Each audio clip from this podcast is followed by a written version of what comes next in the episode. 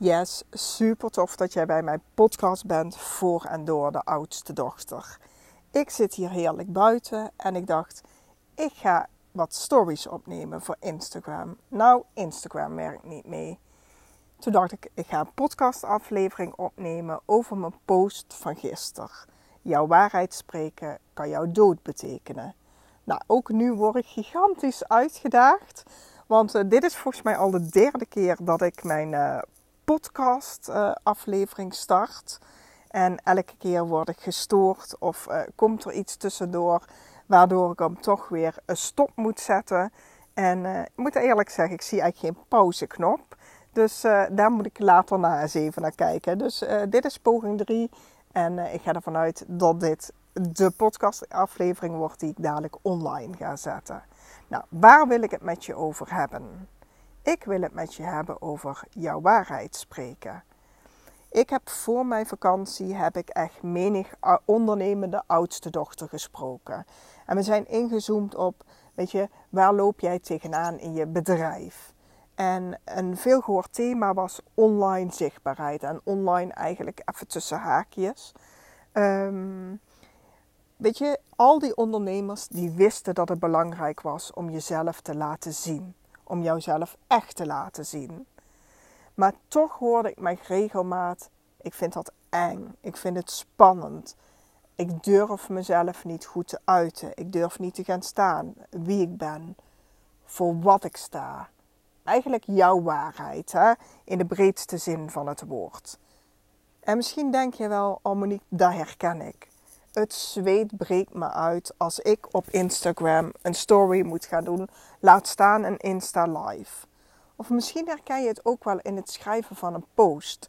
Dat je tig keer die post naleest om, ja, kan hij echt zo online? Uh, ga ik dit plaatsen? Mm, toch nog even die zin aanpassen. Nou ja, goed, dat stukje. En ik weet dat er heel veel geroepen wordt: gewoon doen. Ga nu eens elke maand een filmpje plaatsen, een story plaatsen. En op het einde van de maand is het opgelost. En ik ben echt een groot voorstander van doen. Maar soms is het wat ingewikkelder als gewoon doen. En daar wil ik je vandaag in meenemen, want ik wil dat jij je daarvan bewust bent. Nou, wat is wat ik bedoel? Namelijk voor duizenden jaren was het eigenlijk ondank, ondankbaar, nou het is ook ondankbaar, maar ik bedoel ondenkbaar, ehm, dat vrouwen hun mening uiten. En nog niet heel zo lang geleden, ik denk een paar honderd jaar geleden, is eigenlijk die heksenvervolging, die vrouwenvervolging, eigenlijk pas gestopt. En misschien als, weet je, podcast, ik ben nu hardop aan het denken, weet je, zijn er nog steeds op de wereld plekken waarop vrouwen hun mening niet mogen uiten. Maar het was dus zo inderdaad, weet je, voor je mening uitkomen kon, kon je letterlijk op die brandstapel terechtkomen. Dat kon je dood betekenen. Stel je voor, inderdaad, duizenden jaren geleden, met het uitspreken van je mening kon je op de brandstapel komen. Dat betekende je dood. Dus generatie op generatie is deze angst doorgegeven. Het was namelijk niet veilig om je uit te spreken. Er waren vrouwen die dat deden. Assertieve vrouwen. Vrouwen vaak met een connectie met hun intuïtie, met de natuur. Dus denk aan medicijnvrouwen, vroedvrouwen, kruidenvrouwen. Maar wat gebeurde er als hun hun mening uitspraken? Ze werden uitgesloten, ze werden opgesloten en ze werden berecht. Dus hartstikke onveilig om te doen. Toch waren er vrouwen die dit deden. Maar er was ook een grote groep die dat niet deed. En ehm, ehm, dat had vaak te maken met angst. Weet je, zij hadden gekeken en de verhalen gingen er rond wat er gebeurde met die vrouwen die hun mening uiten. Die werden op de brandstapel gegooid. Nou ja, goed, als die angst groot genoeg is, dan kies je voor veiligheid en dan besluit je dus om niet je mening te geven. Dus die angst, dat is een collectieve angst. Een wond in onze vrouwenlijn. En ik wil dat je je ogen sluit. En dan wil ik dat je terugdenkt aan al die vrouwen die jou zijn voorgegaan. Kijk, en het is je moeder, je oma. Maar daarvoor, daarna komen nog duizenden vrouwen. En besef je dan dat jouw angst kan voortkomen uit een van die vrouwen. Uit de heksenvervolging die wij gekend hebben. En een wond, die is eigenlijk op zekere hoogte in elke vrouw verscholen. Het is een oude wond, het is een diepe wond en die is op de dag van vandaag nog steeds zichtbaar. Zichtbaar in wat ik je vertelde, dat ik vrouwen spreek die zeggen: Ik durf geen stories te maken, ik durf niet op beeld, ik durf niet mijn mening te zeggen. Dus vind jij het moeilijk? Vind jij het spannend? Vind jij het eng om je uit te spreken? Jij weet hoe het werkt, daar hoeven we het niet over te hebben. En werkt gewoon doen niet voor jou.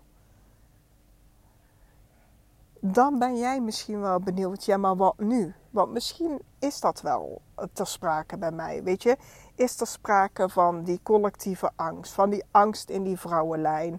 Moet er iets geheeld worden op, uh, op een op een niveau van generaties terug. Weet je, en dan ben ik blij dat jij vraagt van ja en nu? Want inmiddels, ik heb echt menig oudste dochter geholpen om die angst weg te nemen. En dan gaan we terug naar het moment waarop die angst ontstond. En ehm, misschien weet je dat, misschien weet je dat niet. Ik werk met het onderbewuste. En op dat moment, als we in die sessie zijn, komen we heel vaak uit in de tijd van de vrouwenvervolging, heksenvervolging. Dan is dus ook degene waar het ontstaan is, is een vrouw.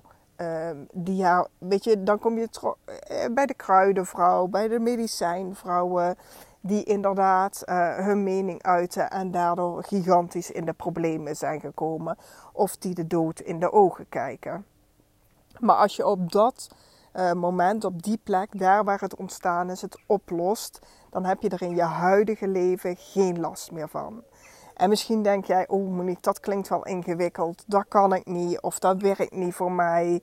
Um, en dan wil ik vragen, laat dat los. Want dat is mijn expertise. Dat is het moment waarop ik in beeld kom.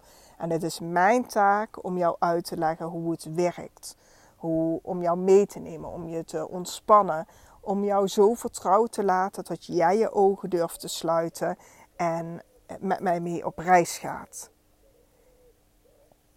En herken jij die angst of die spanning om je uit te spreken? En heb ik je geïnspireerd met deze podcast?